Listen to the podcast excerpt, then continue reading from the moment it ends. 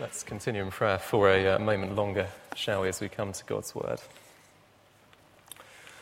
Well, the assessment of the temple guards was that no one ever spoke the way that this man does, speaking of the Lord Jesus.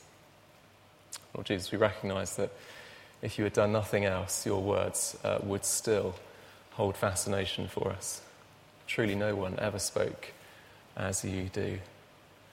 And we pray now that as we look at your words, you would speak to us afresh. Help me as I speak, help us as we listen to hear your word for us uh, this evening, and help us to respond to it rightly. For your name's sake, we pray. Amen.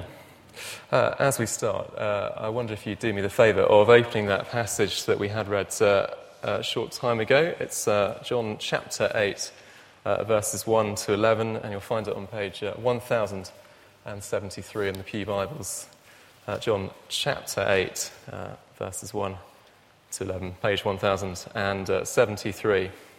Uh, the writer Kingsley Amis has been uh, hailed as probably one of the greatest British writers of the 20th century. He wrote many books, including Lucky Jim and lots of other novels. Uh, he wasn't a follower of Jesus, as far as I know. And yet, shortly before he died, he gave a really interesting interview to the Daily Telegraph newspaper. Again, I say, as far as I know, he wasn't a believer. And yet he said these words. He said, One of Christianity's great advantages is that it offers an explanation for sin. I don't have one. He goes on. And one of the great benefits of religion is that you can be forgiven your sins, which must be a wonderful thing.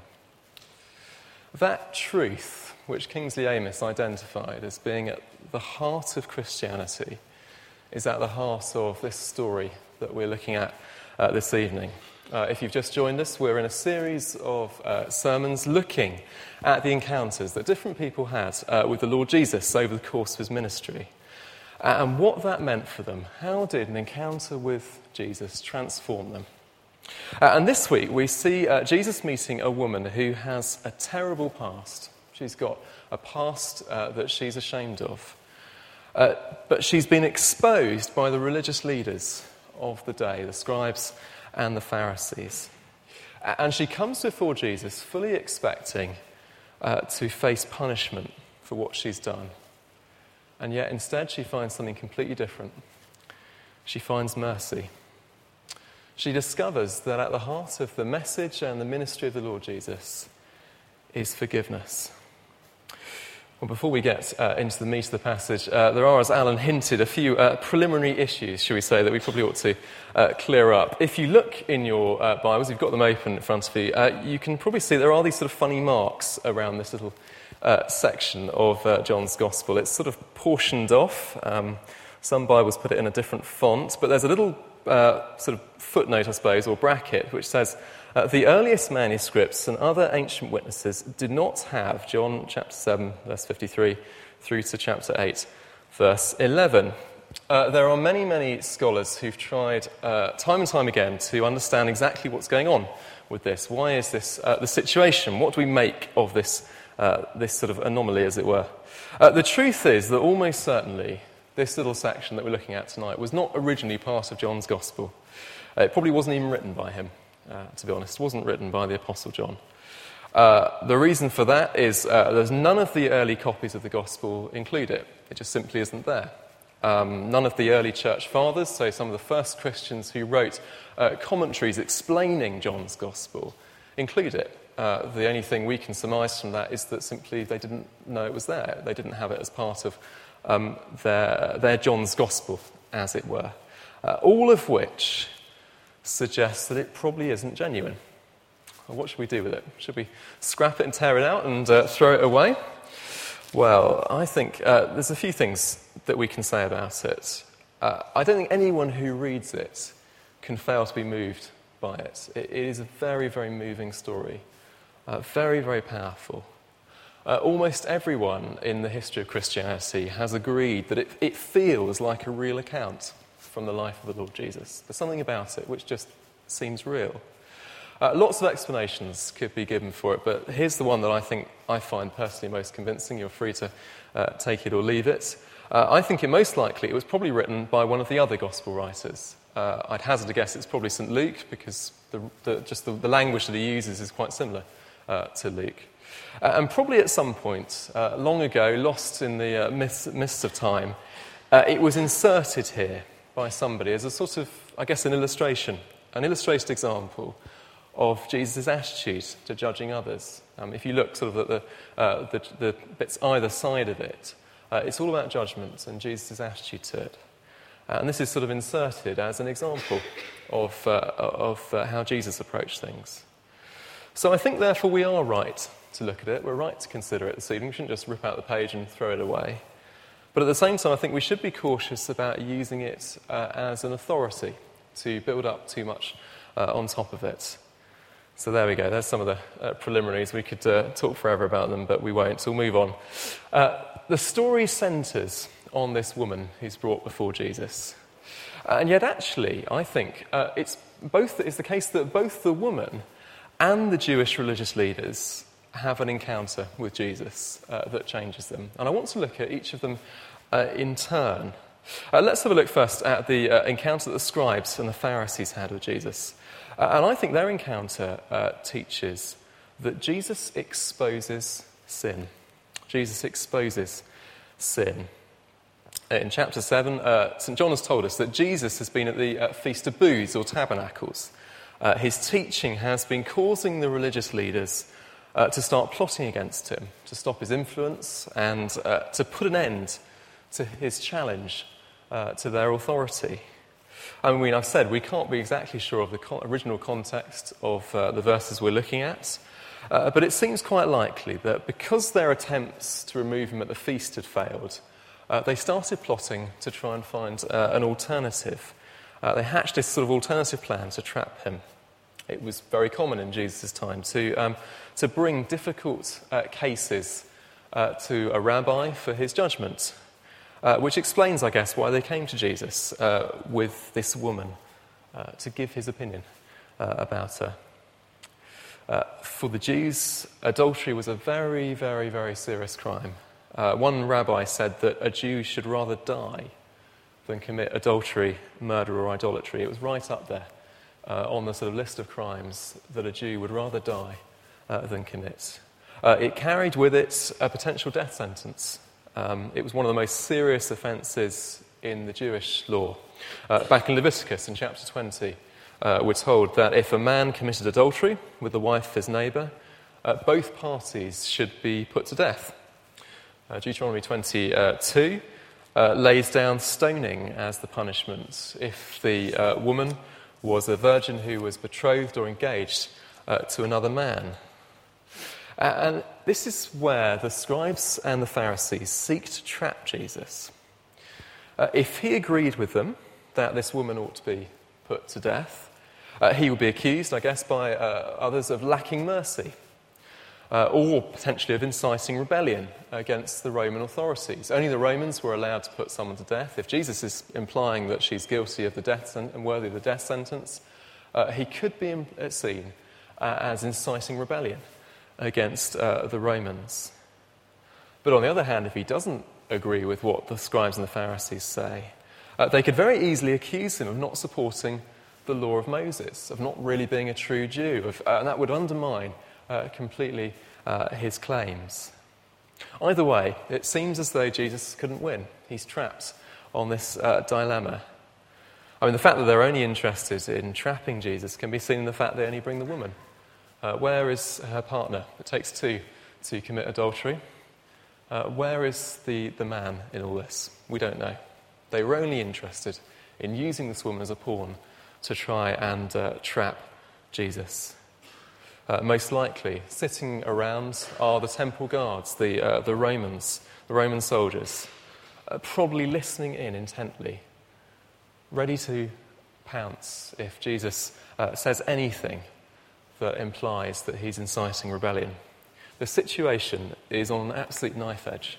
It couldn't get any more tense. It's sometimes said of great, uh, great leaders and great generals that they always seem to know what, exactly what their opponents are thinking. They're always sort of one step ahead of the game. Uh, I think the same can be said of Jesus here. His answer is absolutely astonishing in its wisdom and perception.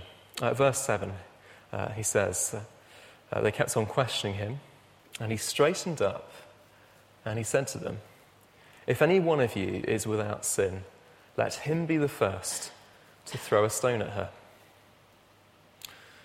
Jesus doesn't deny the law because essentially he gives permission for uh, them to start, uh, start stoning. And yet, at the same time, do you see that the, the qualifications that he lays down for carrying out the sentence prevent anyone from doing it?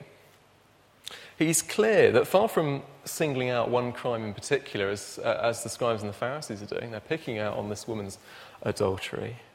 He's saying that actually all of us are guilty in our own way.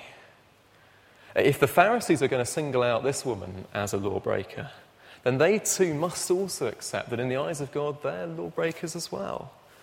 They are as much deserving of the punishment uh, that God has laid down as she is. I guess most of us are quite happy to recognise wrongdoing in other people and to support their punishment. So you think of the outcry when uh, Jimmy Savile's crimes were revealed.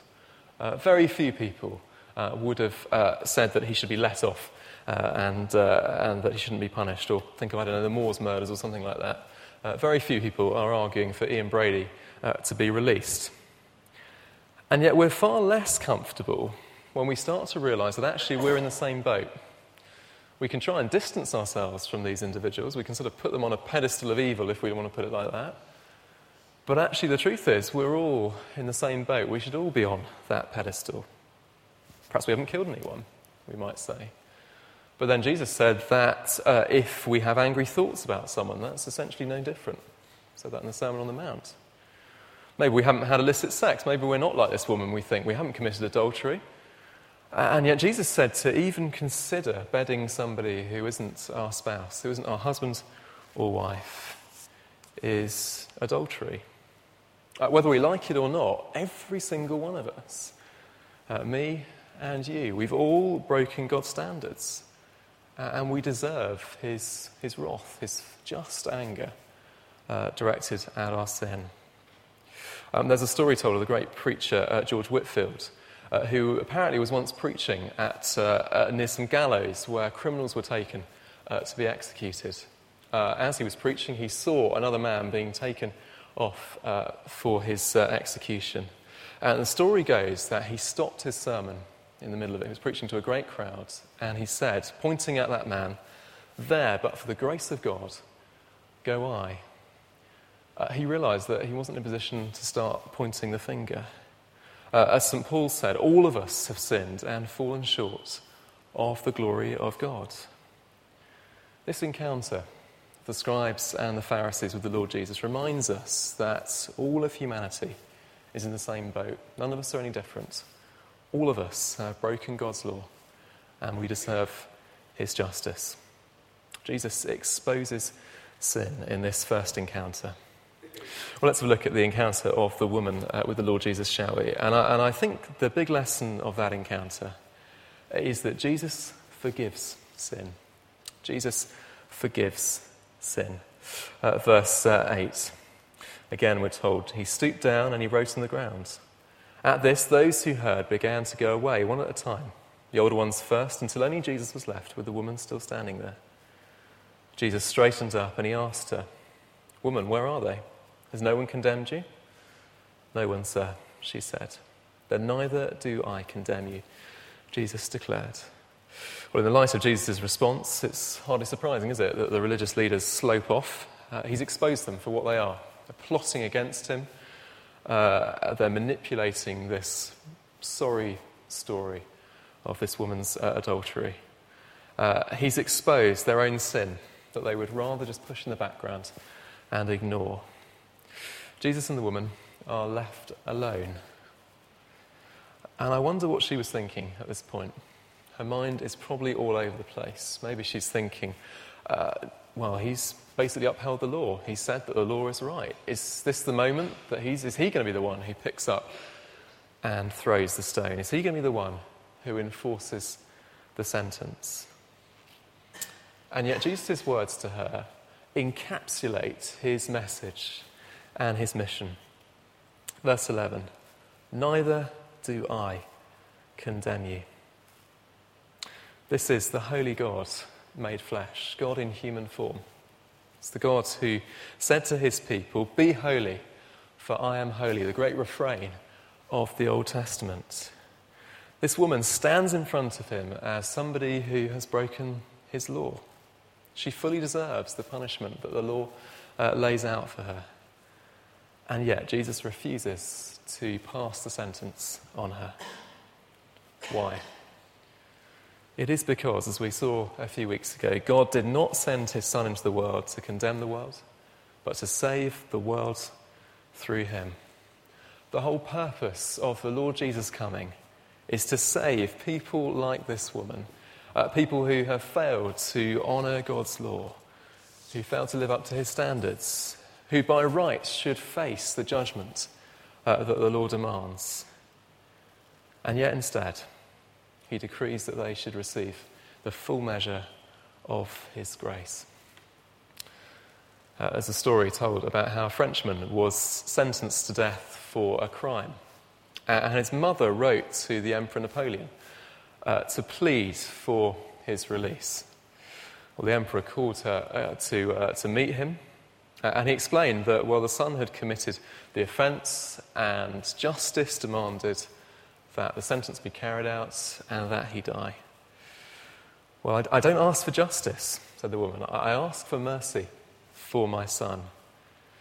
Well, the emperor said, Well, your son doesn't deserve mercy. And yet the woman said, Well, if he deserved it, it wouldn't be mercy, would it? And the man was pardoned. So the story goes. Jesus' words to the Pharisees reveal that all of us, stand before him like this woman. We fully deserve his justice. And yet, in his grace, he offers us his pardon and his mercy. It's what we really don't deserve, and yet still he gives us.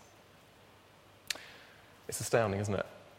And rightly, we should read this chapter and be open mouthed with astonishment that we do get what we don't deserve. And yet at the same time, I think we should recognize that there are two traps that we could fall into. And I want to spend a little bit of time thinking about them uh, because they are important. There are two traps.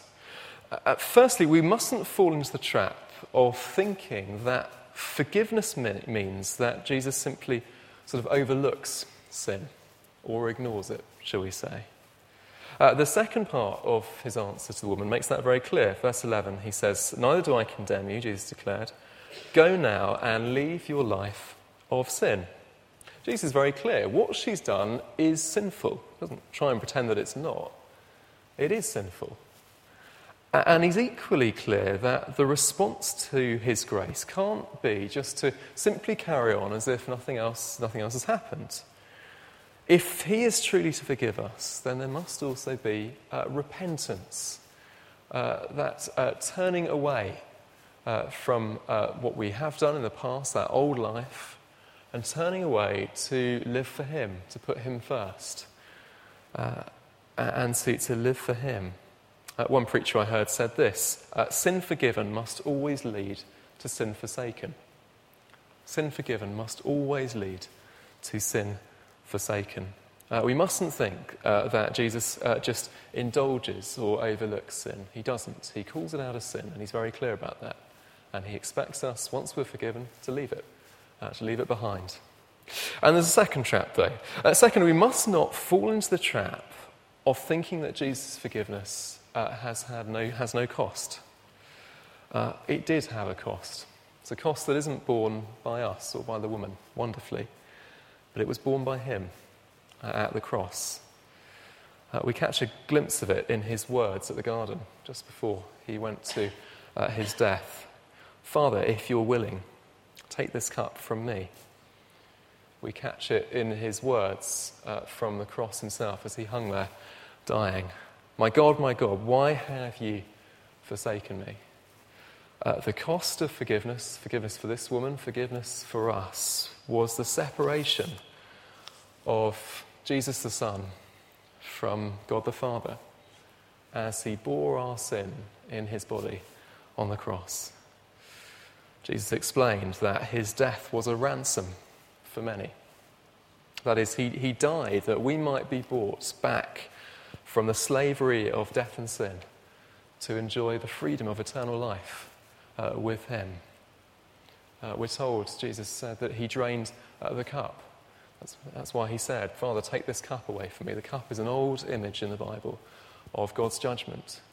Uh, he took the cup that we should have drunk, he drained it to its very dregs on our behalf.